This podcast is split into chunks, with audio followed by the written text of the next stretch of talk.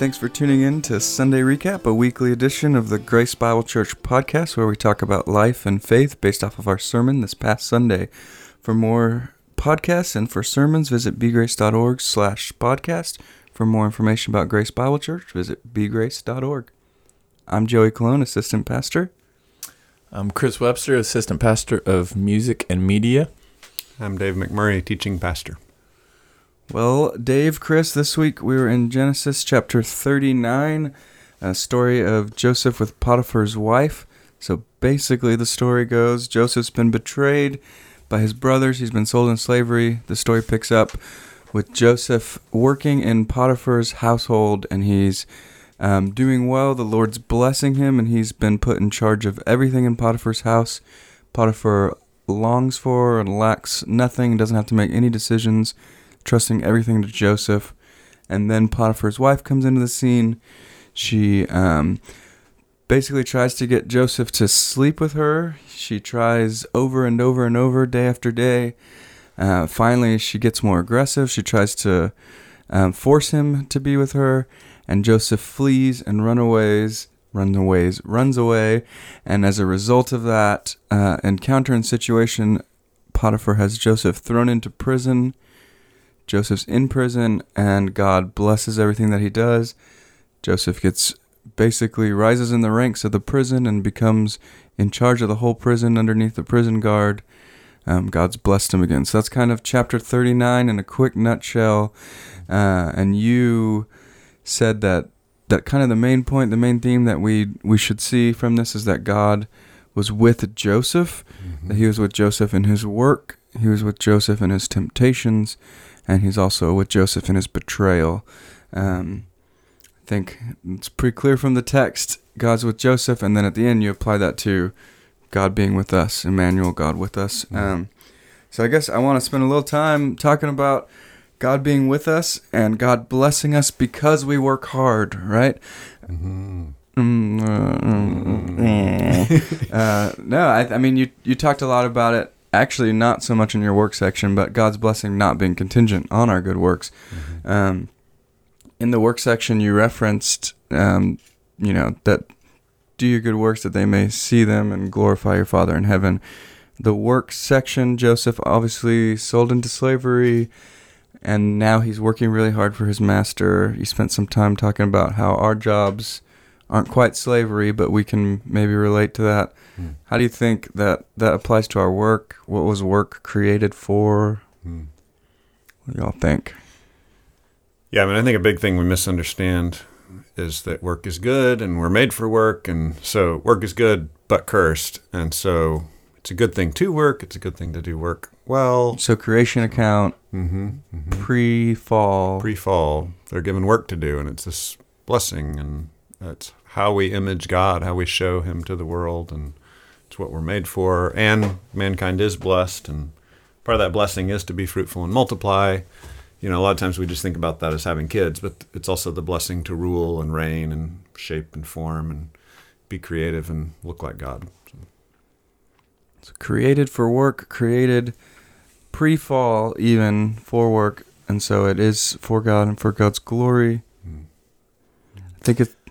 Go ahead, Chris. Oh man, no. I, I guess I, I had a, a thing I was toying with in my head was could you say too though that that work is um you know you talked about uh I guess it was well sex sexuality is talked about later but mm-hmm. being being uh like a thing you need to keep in a fireplace right it's, mm.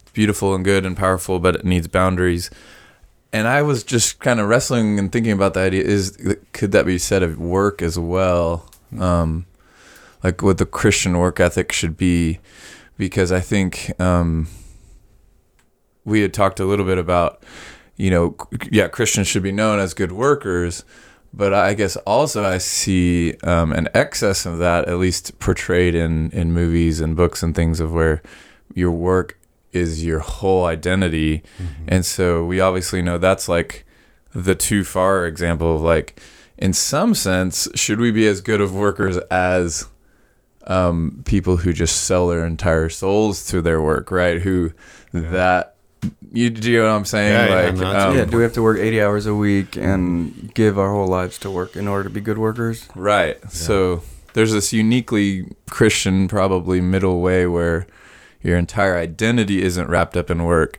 but you're also not lazy and you're not, you know, you're not lazy and you're not worshiping work. There's something in between that is that is better. But does that make sense? No, is I that think is that's that fair to exactly say? right. I mean, in the Ten Commandments, we're commanded to work six days and rest one day. You know, there's like a rhythm there. I think Mm. in the commandment of like it shouldn't be all shouldn't be all encompassing. It shouldn't take over all of your life. I think that's a pattern to follow.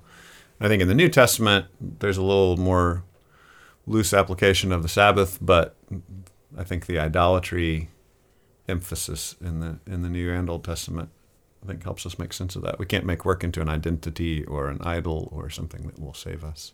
Mm. Yeah, I think that's a really good point. And I think that was that was what one thought I had that we didn't really get to talk about in the sermon was was that God being with you in your work means your work is un, is submitted to Him, is under Him, as far as you know He's here, that He's the one in charge, that He's where your your identity comes from, and so you're not you know work doesn't become a bigger thing than it has to be, where it's Mhm. like if I don't have my work, I am nothing, you know. Yeah, that's good. Yeah, I mean, you actually said that God's presence with us in our work is what frees us to serve Jesus, to love other people. Mhm. Uh, it gives us the power.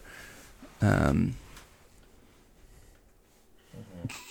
yeah, so it helps you couldn't be lazy. handwriting. I think I think people for sure, right? Like everyone has that temptation to be lazy, but then I think it's interesting because a lot of people like, okay, I'm done being lazy, and now I'm just gonna have no boundaries, and I'm just, Mm-hmm. especially for guys, right? Like, uh, well, I guess everybody. I've only ever been a guy, so that's what I It's speak from. You know, interesting. Thank you. Yeah, little tidbit you didn't know.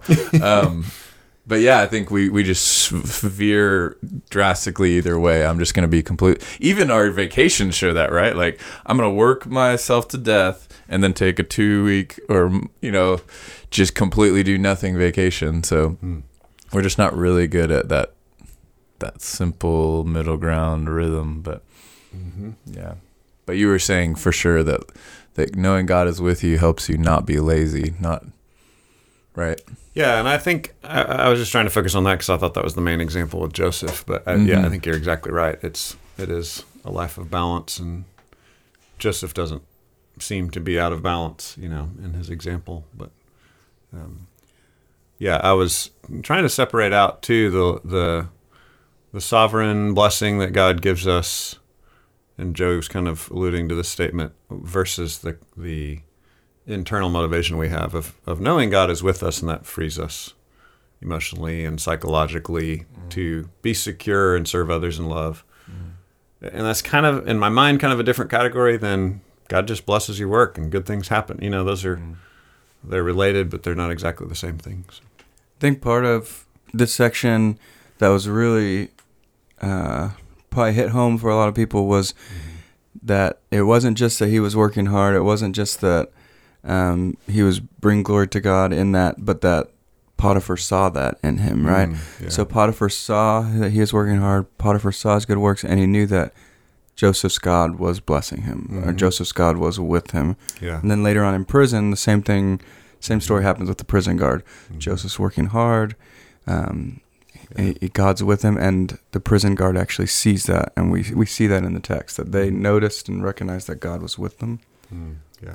I thought too about um, the fact that it wasn't just, and Joseph had a great boss who treated him well, and so he worked hard, right? Like for both of those situations, the human response, the natural response is, I was sold into slavery. I am not, you know, like Mhm. you're my enemy. You, you know, Potiphar, you're my enemy. I'm not going to work well for you. Now I'm in jail. Again, human response is, I'm in jail. Why would I work? Why would, I do? So that I mean, that is really kind of a shocking response he he has. It's a that is a not natural thing for sure. Mm-hmm. Mm-hmm. So something somebody said in small group last night that made me go, huh, was that, you know, Joseph's story in the beginning in Potiphar's household, you know, he's he's been given everything, charge over everything. It's only one thing that's kept from him, and that's Potiphar's wife, is really this kind of cool picture of a return to Eden, you know, being back in the Mhm. Garden of Eden Mm-hmm. where Adam and Eve are given everything, Mhm. get in charge over everything except for one thing. I Mhm. thought when they said that, it made me think, man, Dave kind of hit on this last week a lot about how Joseph is kind of the hero of Genesis, and, and maybe everyone who's hearing this the first time thinks, oh, Joseph's this Messiah that's coming. He's he's the one that's gonna stomp the serpent's head. Uh, do you want to say anything about that? yeah, or- I mean, I think that's a really good insight. My wife and I were talking about that this morning when we were running, and how really, in Genesis perspective, it is the like you're going to look for that in every chapter. I didn't really see it. You know, someone else brought it up, but um, but yeah, I think that's great. I mean, that's a literary echo from the beginning of Genesis, and and that should kind of keep echoing through the whole book. So I think that was is a great a great way to see it. Um, that he is another he's another Adam. You know, I think you see that in a lot of characters in in the Bible. I I've ached over not being able to spend more time talking about all the literary illusions and analogy, you know, and um, that's that's been hard for me to try to sort out how much how much to talk about, how much not, and how much to to mention. Also, there's the whole robe thing. You know, his robe was taken. Robe, you know, there's like there's just all these cool literary illusions in the text. Yeah, we talked about that last week, figuring out how to keep a narrative, a Mhm. narrative versus um, being didactic, Mhm. being a, a teaching section of scripture. Mhm. I think we talked about it a lot last week, but I think it's good to see that it's being wrestled with every week, trying to figure out Mhm. how much of this story do I tell and how much of these, you know, word paintings do I try and pull out, and Mhm. I don't know.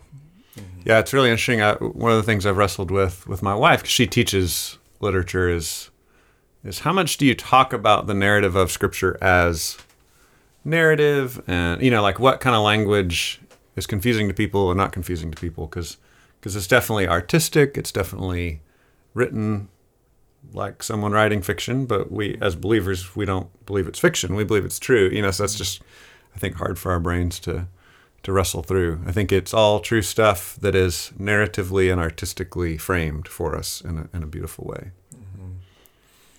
I think it has a lot of power too, and you can you can imagine yourself in this moment and think of the implications when for Joseph he yeah he definitely doesn't know how it's all going to play out um, i think for me i was thinking about the fact he's had this dream that's from god. He recognizes from god you know there's a lot of drama that happens around these dreams but it's in the in the timeline it's like god gives me this dream and then everything goes wrong right? Mhm. like and so even when i mean i think we can relate to that. I mean often you know, it's not like we have this concrete direct dream from God, but often it's like, man, I feel like I'm made to do this, or God, you know, God's put it on my heart to do this, and and it's it's just an interesting thing to see. There may be a lot of wrestling between knowing what this God-shaped dream is and seeing it come to pass. Um, because yeah, for Joseph, man, how kind of whiplash, but we see him be faithful, right? We see it's like, oh, God's gonna make this amazing thing happen, and then here I am as a slave and in jail, and uh, man, but yeah, how inspiring to see him be faithful and continue on, and And you talked about that with foster parents wanting to adopt and yeah, that kind of Mm-hmm. falling apart a lot of times and feeling like God, why? You know, you, this is what you called me. And then you talked about it with missionaries. Mm-hmm. God calls people to mission field, and Mm. people go and they're missionaries and they die. Like Mhm. they get Mhm. killed. Um, yeah. yeah. I thought that was Often God calls us to do really hard things, and I think it's wrong for us to think if it doesn't go really well, oh, then He didn't really call us, you know, Mhm. and we we get that mixed up. I think a lot of the Joseph story, as we're hearing it and we're we're listening to it, reading it, we're looking at it, knowing the whole story. Most of us, Mhm. and it it kind of tints the story for us, going, mm-hmm. "Oh, but it's okay. We know how it works out in the end." We mm-hmm. miss we miss a lot of the the details in the story in the middle as it's going through. Like, man, Joseph would have thought this was horrible. Joseph would have thought his life should be over. Like, Mhm. I think we miss that a lot as we're going through the story piece by piece, but knowing the whole story, Mhm. I think it's it's been good to try and focus on that for me to be like, man, how would Joseph be in this instance? How would he feel like is God's plan really working? Almost the Job, like let me just sit in the dust, and his friends come up and say, "Curse God and die," you know. Mm-hmm. Mm-hmm. Yeah, we we don't get every scene of Joseph crying and angry, and you know, like we don't we don't see all that, which doesn't mean it doesn't happen. You know, um, yeah, I think I think it's pretty clear that he would he would be heartbroken and, and hurt by, by being betrayed and by being beat up and thrown into prison, thrown into slavery, thrown in a pit, you know, all these different things.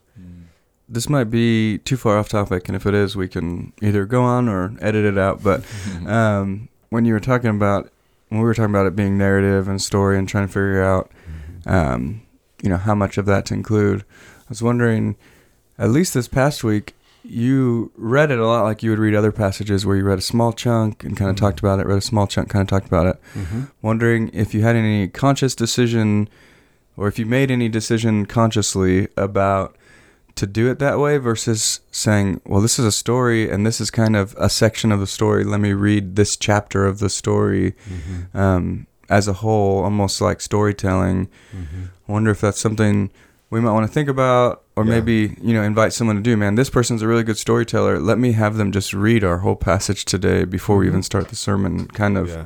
storytelling hour. Yeah. Yeah, I mean I purposely read a part where it it ended I read about half of the story to start and I purposely ended on kind of a negative note to, to like a cliffhanger what's going to happen.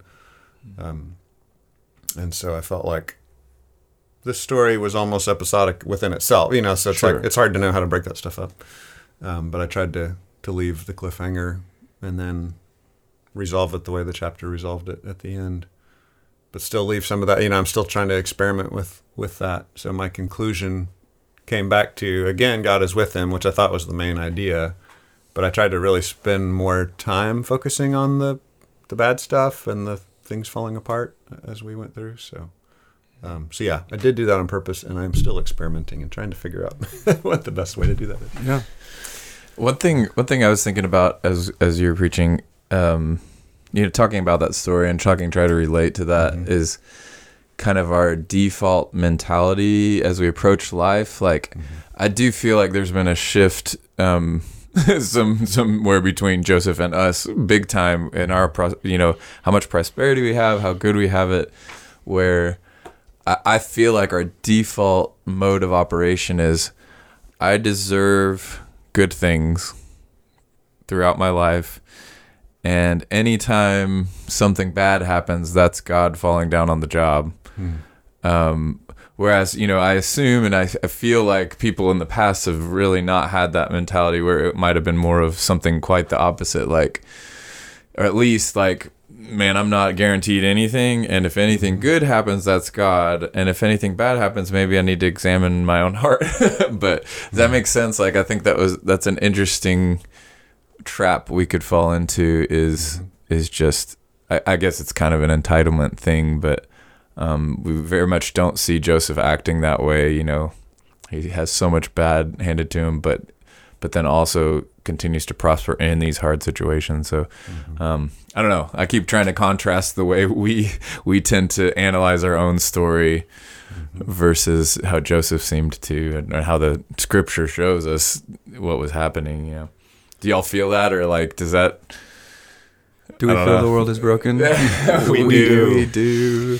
Yeah, I think that's a big part of what Joseph, what the Joseph stories are challenging. I mean, yeah, I think you're nailing it there. We we think, yeah, we we tend to not be sure when God is involved and when He's not. And the Joseph story is implying that God's always involved. He's he's working these bigger purposes throughout history. And I think there's kind of like three Christian main Christian ways people think about, you know, when it's bad stuff either bad stuff god has nothing to do with it you know.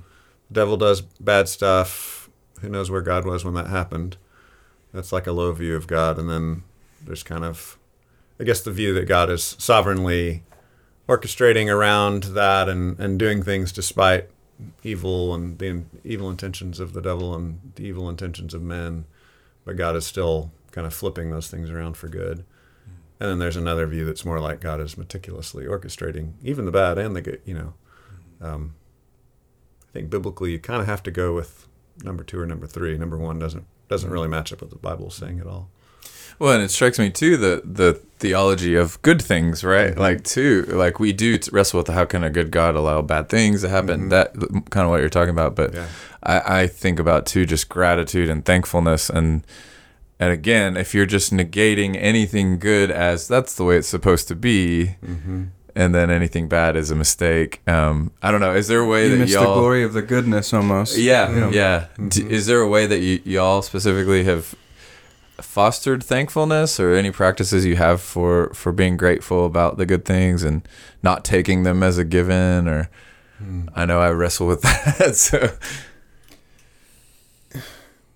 I mean, I think that's got to be a part of your prayer life, your discipline. You know, I mean, um, I know a lot of friends. Maybe it was like ten years ago now. Went through that book, A Thousand Gifts, where it's just Mhm. keeping a list of things you're thankful for. You know, I mean, Mhm. I think it's a good habit just to keep lists, mark it, pray them throughout your day, share them with your family. I mean, I think there's different ways to do that. I've, for me, I think it's, I've tried to maintain that as a big part of my my prayer life, Mm. giving thanks. yeah, thousand gifts thought, that came up in my head. We should put that in the show notes. if People Mm. want to see that, but yeah, A strangely written book with great ideas. yes. If it was 10 years ago, I feel really old. I really hope it wasn't 10 years Maybe ago. five. I'm going to look it up. I don't know, but I think it was ten. well, well, in the section, the first section, Joseph working hard.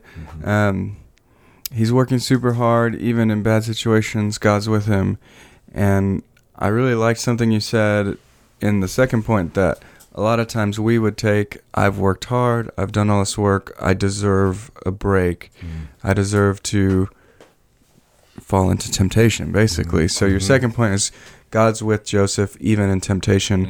Mm. Um, I just thought, man, what a smooth transition that that working hard and being faithful and now I deserve this Mhm. mentality.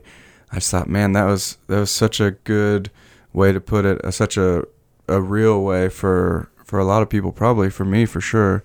You know, I've worked hard now. I deserve to just relax, let my guard down, and fall into temptation. So Joseph's working hard in his house, and Potiphar's wife like comes up, brute, lie with me, sleep with me. Um, just quick little two word, throws it at him. Let's do this, basically. Um, Joseph in the story, he he says, "No, I can't do this."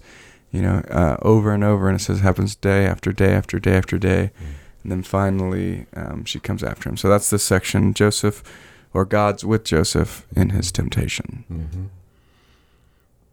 Yeah, it occurs to me that we, in our misunderstanding of how to work and rest, we see temptation as a earned rest instead of instead of planning our rest. You know, would be a good and godly way for me to rest. I've been working hard. I need a rest. It's good. It's right. You know, I think the Bible calls it worship. You know, I think that's the kind of Sabbath-oriented view from the Old Testament is worshiping God, setting aside time to enjoy God is a good way to rest. But yeah, we often just want to indulge. You know, we like, oh, I've been eating good, so I'm going to eat bad now, or I've been, you know, I've been being disciplined, so I'm going to be undisciplined now. I read know? an article that science says that that's a good thing to do. Mm, there you go. Well, science says it. Science says you have to have a cheat day. I read it. I th- man, I think, and we'll we'll keep going into temptation for sure, uh, but that that good rest, um, you know, there's there's bad rest and there's good rest. That's a concept I stumbled across a few years ago, and that's been really fascinating to me. I don't have you know the answer to it all, but um, there's this idea of I think church different churches have had these worksheets for Sabbath, and they talk about drains versus fills. I don't know if we- F I L L S. Um, and uh, I think that's been really interesting to see. Like even things that are kind of more neutral, you can watch what you feel like at the end of that. Do you feel closer to God? Do you feel more rested? You know, so say say you've got a Saturday, you can either spend it you know whatever it is watching netflix for eight hours straight or you know whatever the the other thing may be reading or or even you know lots of guys talk about yard work actually being a kind of a fill but I've like heard i've heard such things I don't know. I was doing yard work people. at 3 p.m. on Saturday yeah, this week. We, well, and we live in Texas, so uh, it depends on the the yeah season. Season. But but does that make sense? Like I think that's an interesting thing to think through. Of like, if you are running to sin as your rest, Yeah. then maybe you don't understand what happy, joyful, filling Mm-hmm. rest looks like. What does godly Mm-hmm. godly rest that leaves you energized to follow him look like? And I think a lot of us wrestle with that for sure. Yeah. Um, Yeah, I, I would just yeah, I would just say that we can rest without indulging sin, yeah. but culturally, I think that it is kind of confused. We don't, yeah, Mhm. we get those things mixed up. it's like morality is crushing so s- every once in a while we need to take a break from it yeah Yeah. that's how if that's how it feels like it's portrayed yeah Hmm.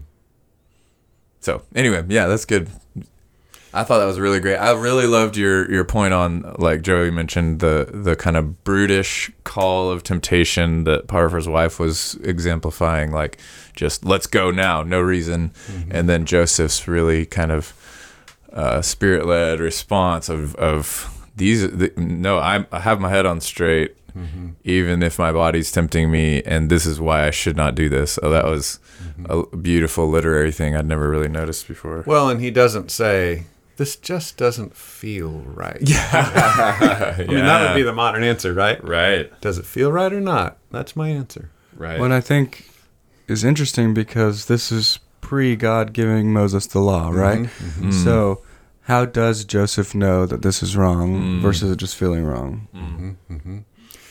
I think I think we have some explicit ins- um details in the Abraham stories where God tells Abraham to teach his children how to walk in righteousness. So there is kind of there's some clues there that it's passed on orally. Um, and then I think Joey, last week you mentioned we were talking about it last week. Uh, Romans one, you know, talks about the law being written on our heart, and people kind of have a general understanding of what's right and wrong.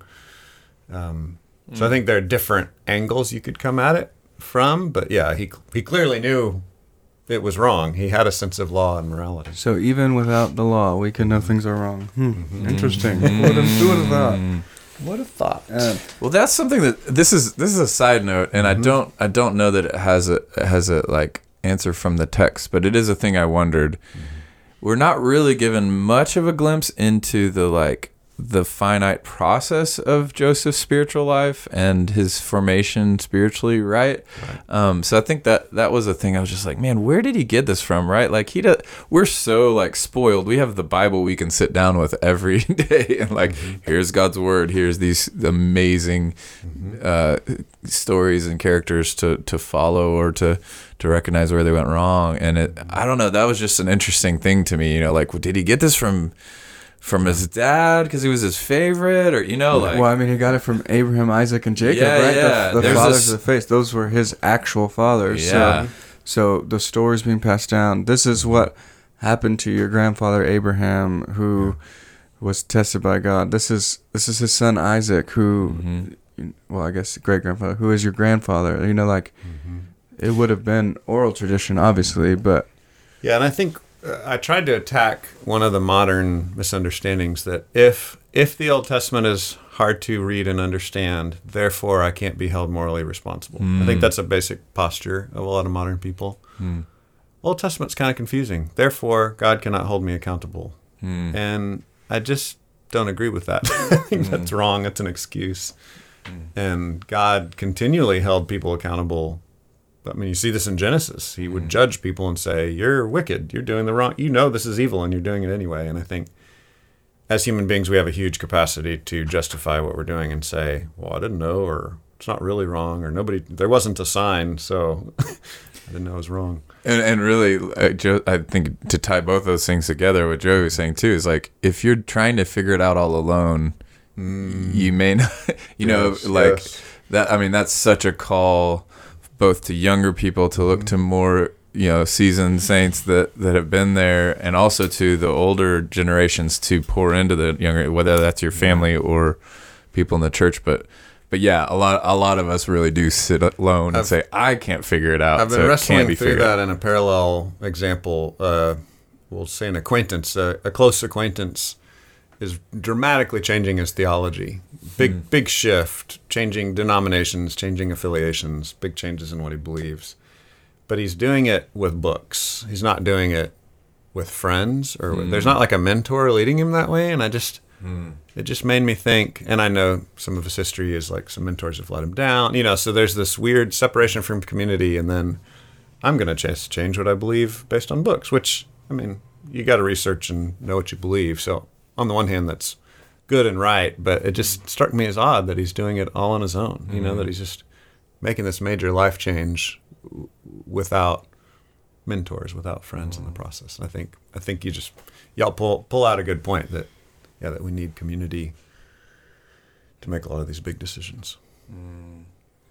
Man, I, oh, again, I, I've have a lot of random thoughts. I'm loving the story stuff, so it's mm-hmm. sparking things in my brain. But uh, I, we, you know, I've just uh, you're telling these like this is God's story, and He gets to explain it, and that's the beauty of Scripture.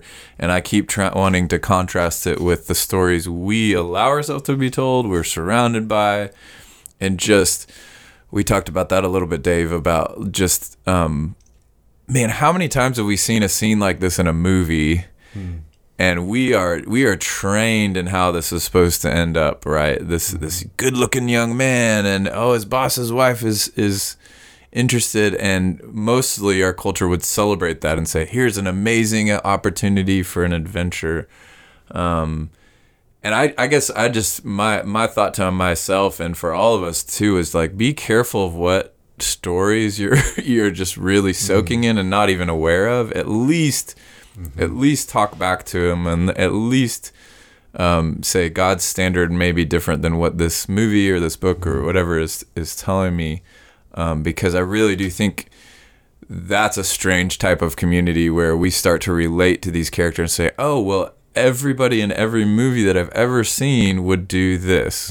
And I can relate to that and I can empathize. You know, that, that really is a, a tug on the stories we're ingesting. Um, And how different this is than all, almost all movies we've seen, you know. Hollywood shaping morality, basically. Yeah, yeah. I mean, so that just struck me how different this is. Well, it's a, it's a good point because I think a lot of times the primitive way we think about the media we ingest is, you know, we count the number of bad things that happen, whereas the Bible, bad language and bad things happen. So that's Mm. that doesn't apply to the Bible, you know. So mm. I, I think it's the worldview and the direction. The story arc is really what is the more important thing. Like, does mm. the does the story celebrate this, or does is this seen as a tragedy that that person indulged in that opportunity, or you know? Um, well, I mean, and even to that point, some people reading this story for the first time, maybe new Christians or not even Christians who are hearing this story, mm-hmm. might think, "So what was so wrong? Why was it even in temptation?" Um, And and we said Joseph knew kind of it was written on his heart. Joseph knew uh, from his from his fathers, but the Ten Commandments aren't there yet. And the Ten Commandments, I guess, we would say are, are boundaries. Was your illustration right? The fire illustration, um, fire pit illustration. Um, what can you talk about that? Some boundaries. Why Mhm. why was this wrong? Yeah. What do we believe about this? Well, I think uh, a connection we can make is that Jesus says there was a creation design for sexuality, and so Jesus goes back to that. He doesn't. He doesn't really belabor the Ten Commandments. He goes straight back to the creation story at the beginning of Genesis. So, you know, assuming everybody, everybody in these patriarchal generations are still familiar with those stories, even if they haven't been given a written version of the Bible at that point. Um, so yeah, I think we have a design a nature kind of feature. God has designed human beings with this nature and this kind of fit, and that's what He's made them for. So God gives the boundaries of sexuality. The way we often describe that is a permanent heterosexual covenant marriage, you know, this commitment, and that's kind of the boundary or the fireplace for sexuality. Our culture would say, I think the point of sexuality is just pleasure, you know? I, I think that would be the bottom line. I'm not sure. You know, I guess I'd have to quiz people, but that that's what my gut tells me. Like the bottom line of sexuality is just pleasure. That's it. And then there are a lot of other things maybe secondary to that. Whereas I think the scripture paints the picture, comes back around to this in Ephesians 5 that uh, romantic and committed covenant marriage shows the world about God's love, and then that love is fruitful. You know, we've got reproduction, we've got joy and pleasure in in God's design, but it's supposed to take place within that covenant boundary, like I, I described, like a fire pit. So, um, Mm. yeah, I think there's a big contrast between the biblical worldview and, and our culture. Mm. And and what one thing this illustrates that's also not said is you can live without it and you can say no. right? Yeah. Joseph It is possible. Yes, I mean we really do we're we're sold the story of you'll die without this. I mean it's just like eating. You can't, you know, I mean Yeah. maybe not that drastic but pretty close, you know. Yeah, yeah, I Yeah. feel like you're right. We're and I, maybe some of that's our biological evolutionary understanding of human beings as just animals. We're just Mhm. animals, and that's it. Mm. I don't know. Hmm. I think we're more than that. Mm. Yes. Thought of meant to live. We were meant to live. Yeah. Um, Song switch. references um, about them. it's how my brain works all day, every day. It's just anything that's said is a song. So, what are some uh, some parts of scripture that would help somebody maybe who's who's working through this? Hmm. What would you recommend they read? Connecting the dots. Um, I would challenge someone to read the creation account. This would just be my like skip through the whole Bible. I'd say read the creation account, Genesis one, two, and three, and then skip to the Ten Commandments in Exodus chapter twenty, and then read Proverbs, and then compare that with you know the New Testament ethic anywhere you know New Testament letters, the Gospels. Um, so, kind of a foundation is the wisdom of Proverbs, the Ten Commandments, the creation account. How do those things overlap? What do they have in common? Um, and I think you'll see a consistency. It all it all lines up. Uh, the big argument against the biblical ethic is because tattoos and shellfish were illegal in the Old Testament and they're not in the New Testament. Therefore, it can't be trusted, and we throw out everything. You know, it's this kind of all or nothingism. It doesn't understand the differences in the covenants and the you know historical progression, which part of me really wants to mock because it drives me nuts, and part of me understands because that's part of why I've been driven to study the Bible more is because I've gotten confused about those things as well. I think my big frustration is when people don't study it out. They just take somebody's word for it and they're like, "Oh, okay, my professor said this, so the end. I'm not going to read it anymore." You know.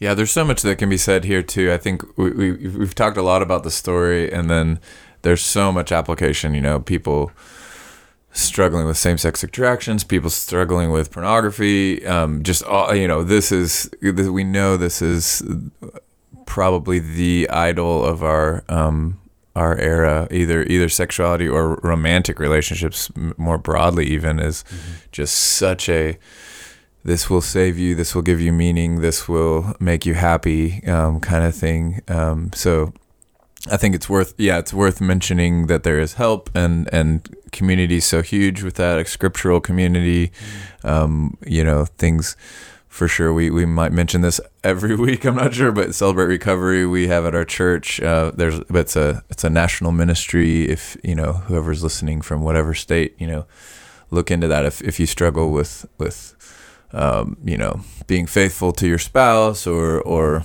or pornography or things like that. Um, but for sure, talking to someone, I think th- sin thrives in the darkness, and so so I think um, you know it will grow as long as you do not talk about it, and and you you can't be free unless you bring it up and talk to other believers. And get into community that that helps you um, understand the Bible and and believe that God is good and that His standards are for greater joy, not just to rob you of joy. And so, Yeah, and I think another thing too is like is to think through what the actual goal of daily living is. I think the goal of daily living is not to be test or temptation free, but Mm. to fight well. I don't know if that makes sense. yeah, um, because I think that's a, you know, one of the things with same-sex attraction that's that's mocked, and I think in some say some ways rightly so is pray the gay away is a, a phrase that people are like, oh, that's so terrible that if you just pray it'll magically disappear. Um, and so as as believers, we want to say number one, as as believers in God's power, we do believe that God can sometimes give miraculous deliverance over particular sins. Hmm. And so that definitely happens. I know friends who, whether it's that issue or any other issue, they've prayed, they've sought the Lord, and God has miraculously delivered them from a, a temptation. Mm. But I don't know any of those people who haven't continued to struggle with other temptations mm. until they die. You know, mm-hmm. so to me, to be a human, you know, the normal Christian life is to struggle with temptations. You might be miraculously delivered from one, but you're still going to be tempted towards other things. And so it, to follow Jesus means to like keep fighting, you know, to continue mm-hmm. to fight temptation and not to just give in to your desires. And so I think that's just a helpful framework for people to remember. Mm. Sure. And I, I think it was good that you you clearly stated that, and and you stated, I think, from our Constitution that mm. you know the church has probably wrongfully treated or treated people wrongfully based off of this one particular sin when mm-hmm. when we believe that all sin is bad. Um, mm-hmm you reference our Constitution. I don't think you have it with you today. Would you say something like, well, obviously we can link to the Constitution, but maybe looking at the Nashville Statement, um, would you say agree with something like that? Look look into that. That might be a good springboard for mm-hmm. discussion, or maybe a different book. What do you What do you think? Yeah, it's interesting. There's actually been a lot of the Nashville Statement. I think is a kind of a clinical statement on historic Christian orthodoxy, and so I uh, from what I've read of it, have agreed with it. But there's actually been a lot of um, debate over that statement. A lot of our friends are in a denomination called the Presbyterian Church of America, and in that denomination, they've a lot of people have not wanted to adopt that statement for a lot of reasons. But one reason is that sometimes just stating what we believe is right and wrong doesn't really um, pastorally care for the people that are struggling with those right and sure. wrong statements. And so that's part of why in our own constitution we stated up front we, we grieve that the church has has hurt people and made some people feel less welcome than others. So I think that's an important place to start on any of these issues. Whatever you struggle with is, man, I, a lot of times Christian people have blown it and hurt mm-hmm. people and singled certain things out, and I think we need to be very aware of that. Um, and so there is, I, and I mentioned this as well. There is this this interesting thing that Paul talks about in 1 Corinthians 6 that there's something kind of extra dangerous and hurtful about sexual sin that we need to be careful of. He's warning people, you know, not to give them extra shame, not to single them out as extra bad. He's just saying, man, be careful, you're playing with fire, right? Like there's something there that Paul talks about how we're sinning against our own body and to be extra careful. But I think James 2:10 is very clear in, in the all sin is sin. If we've broken any part of the law, if we've, you know, if we've sinned in any way whatsoever, we've sinned, you know, and so there's a sense in which all sin is the same and um, all people struggle to obey Jesus and to live out our full potential. So, I think it's good to to look at all that to see it. But from the text, the story that happens is Joseph is is tempted. Mm-hmm. He's he's you know assaulted even by Potiphar's wife, mm-hmm. trying to force him into the sin, mm-hmm. and Joseph does everything right. Mm-hmm. He does the right thing, and then God blesses him by making everything go wrong. Right? Still, well, still everything but, goes wrong. Yeah, yeah. yeah, keep going. But I mean, I love that his biggest heroic act is to run and like right i mean yeah. gotta hold on to that right it wasn't just like i'm gonna stay in this room and not do it you know man uh, just beautiful like well, yeah. I, am picturing there. it wasn't just a boom run sure. away it was like a spin juke move press x like it ripped his clothes off like yeah, to get to get out of her hands right she grabbed so, his cloak so it was it was not just a simple like okay, I'm out of here. Bye. It was he like was a, humiliated. I mean, I think that's the literary mm. echo of mm. the losing the robe in thirty in chapter thirty seven, and then the losing the cloak or whatever it's called in, in chapter thirty nine. Mm. In both cases, he's losing his outer garments. You know, he's losing his identity, dignity, dignity. Mm. Yeah, I mean, he's being humiliated both times, and mm. and that's hard. I mean, obviously, nobody wants to be humiliated. Um, But Yeah, good job, very- Joseph. yeah, very painful process. Mm. But yeah, so he does the right thing, Mm. and still everything goes wrong. He's still betrayed, right? That's your Mhm. third point is that Mhm. God's with Joseph in his betrayal. So now Joseph, or Potiphar's wife, accuses Joseph of doing something he didn't do Mhm. to Joseph's boss, who he was actually honoring, um, and his boss throws him in prison. So now he's gone from having everything again to being thrown in prison, having nothing, um, and still God is with him. Mm-hmm. Mm-hmm. Yeah, and I think that reiterates just the nature of of uh, fleeing temptation, the nature of fighting temptation, is not. It's not just like everything's rosy every time you fight. You know, like fighting is good. That doesn't mean living in perfect pleasure and harmony. You know, it's it's often a crummy result in the short term. Mm. Well, I think this section is where you mostly talked about God's blessing not being contingent on our good works. Like Joseph did everything right, Mm-hmm. Mm-hmm. and God didn't bless him. God, God didn't say, you know what, you did it right. So Potiphar is going to find out that his wife is an animal um, who's a horrible person, and he's going to banish her instead, and you're going to be promoted to Mm-hmm. Whatever. You know, like that didn't happen. That's not the story. Yeah. At least not in the short term. Yeah. Yeah. You can't do that. We've been talking about Mhm. not We going have to to knowing it. the whole story, right? Yeah. No, but you you Yeah. did that too. Um, yeah. You you said God's at work. He's working. There's a bigger story. Mhm. Um, I think, man, it hit hard to to know there is a bigger story. I need to remember that. Like I'm living in in this moment of maybe I'm in prison. Maybe Mhm. Potiphar's wife is coming to me day after day after day after day after day, and that's where I'm living. But to remember that my story is a bigger story too. It's not Mhm. it's not just Joseph's story that's a bigger story. Like, yeah, I'm never gonna be Pharaoh's right hand man, but Mhm. but I don't have to just live in this prison or live in this day after day after day after day after day. Yeah, making the most of our opportunities and trusting that God is with us. Yeah, I mean, God's with us when it's crummy, and God's with us when it seems great. And um, I think that applies, yeah, to so many of our situations that we live through. I think last week this came up, but yeah, we don't. Last week, oh yeah, I was talking about how we love cliffhangers and stories, but we don't love it in our own life. And same thing here. I mean, we can we can enjoy a good story where, oh no, he got thrown in prison, you know, but God is still with him. Hold on, you know, there's still more to the story, but we don't like to actually experience it, for sure. Yeah, I was convicted with how often we slip into what is the goal of my life?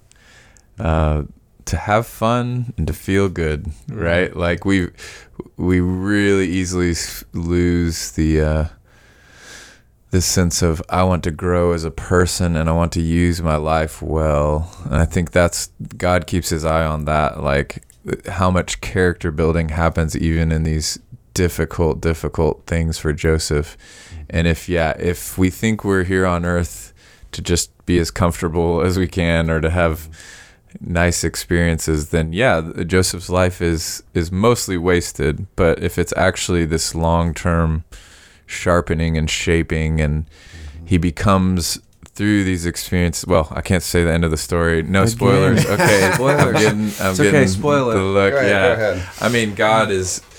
I, I think we can't lose sight of the fact that mm-hmm. at the end of this story, Joseph is one of the most powerful people in Egypt, and that's not even the point. It's like that God made him into someone who could even carry that weight. Mm-hmm, mm-hmm. And I think so much of the shaping happens in these just super tough moments, you know, and mm-hmm. and again, even there we're not going far enough. Joseph's not the main story of the Bible. I mean, the main character in the Bi- uh, this story or in the Bible.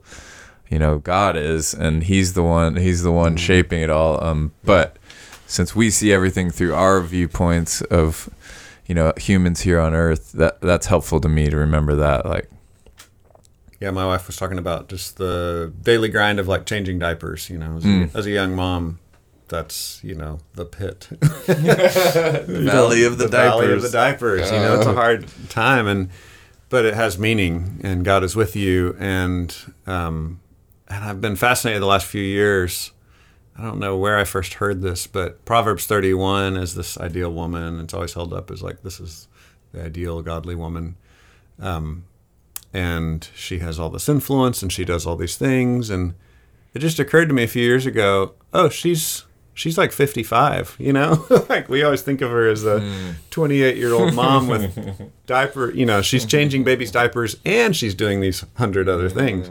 Like no she's like she's lived life. She's done a lot of different things. And um, so anyway that yeah it's again it's just a long-term vision. We we we sometimes forget that god's at work in the long term and not just in those little hard moments I think in the section, the repetition again in prison, you know, whatever Joseph did, the Lord made succeed. Um, I think you tied tied that in to uh, uh, you said unbroken chain of promises. Um, I think you you read from Ephesians maybe. You talk a little about the un, unbroken chain of promises, Mhm. um, going back really from creation, but in this Mhm. story, you know, Abraham, Isaac, Mhm. Jacob, Joseph. yeah, to us. promises to bless the whole world and they're fulfilled in christ they're fulfilled in us and so you know i tried to end this with honoring the story you know that god is with joseph and that's what this is about it's what god's doing with joseph but that's a picture of of what god is doing in the world and so god's fulfilling particular promises in joseph's life to be with joseph because he's made these promises to the patriarchs but that leads to you know the ultimate God with us in Emmanuel and Jesus, and then you know the New Testament promises God's with us as followers of Christ. If we trust in Christ, no, He, really is with us, and there's a sense in which we still long for that to be more and better and deeper in heaven, but but He's with us now, and I think that's important to remember. We'll encourage everyone to tune back in for season four, episode four next week. Episode three next week? Yeah. Three. Yeah. My bad. Season four, episode three. Mm-hmm. Well, thanks for listening to Sunday Recap, a weekly edition of the Grace Bible Church podcast where we talk about life and faith based off of our sermon this past Sunday. For more podcasts and sermons, visit bgrace.org slash podcast. For more information about Grace Bible Church, visit bgrace.org.